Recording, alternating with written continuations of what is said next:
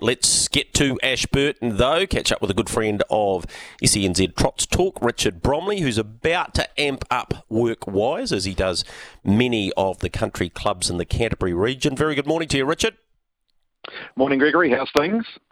Uh, very good uh, for me. What about for you? As I just mentioned, it's going to get a little bit busier now. We move away from Addington Raceway and we head to the country clubs, if you like. And first cab off the rank, Ashburton. So set the scene for me for the eight race program today.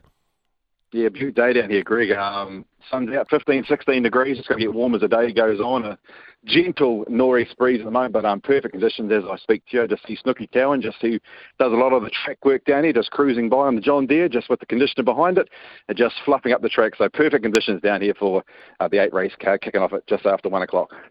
Yeah, looking forward uh, to that unfolding. We're back at Ashburton on the 3rd of September, and then you start get into all of the meetings that you look after. Methven's on the 10th. That's the first meeting for them uh, in what used to be uh, the old season, of course, but the first meeting for them into spring. And then we've got Oamaru, the Hannon Memorial, and then it's Banks Peninsula and it's Trotting Cup Day a bit earlier this year, uh, about the 24th of uh, September. So plenty to, to look forward to. And Addington serves its purpose over winter. I think everyone agrees it's the perfect place to have the couple of months that are the worst weather-wise, undercover, etc. But it, it also means that when we get to this stage, uh, you can get a little bit excited and the change is uh, as good as a holiday, as they say in terms of venues, Richard.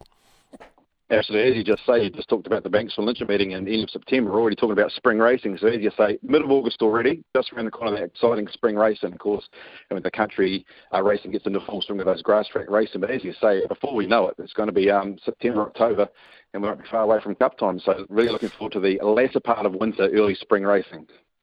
Uh, Richard, when you look forward to the IRT New Zealand Cup, and in the last couple of years, COVID sort of took care of uh, uh, some of the enthusiasm, if you like, because we couldn't have as many people on track. But we also struggled a little bit numbers wise. You only need to have a look at the futures market at tab.co.nz to see the depth that we have this year, not only for the IRT New Zealand Cup, but for a race like the Junior Free for All, which this year is going to be sponsored by the tab. There's there's some real depth in, in harness racing at the moment, and, and I'm looking forward to these races as we build towards the Cup.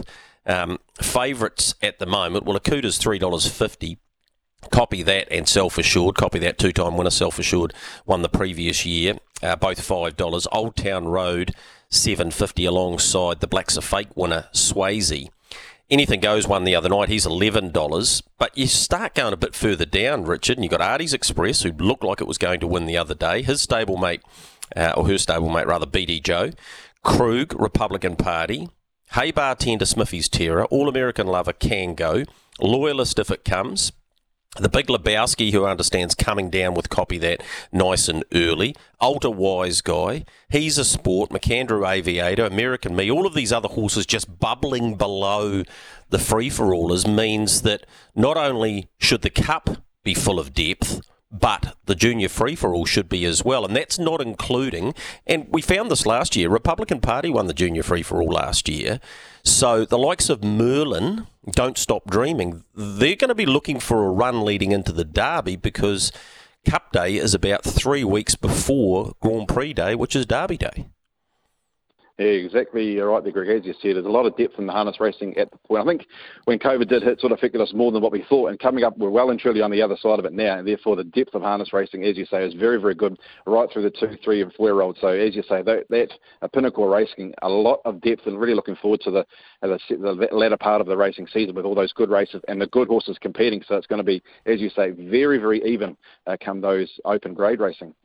Yeah, and stakes wise, uh, we've just had that increase, so uh, the enthusiasm for the owners and the participants uh, will only continue to rise. Okay, we're, we haven't got any free for allers there today at Ashburton, but have you sorted out a couple for our SENZ listeners that they might want to get involved in this afternoon? We also have a terminating pick six there.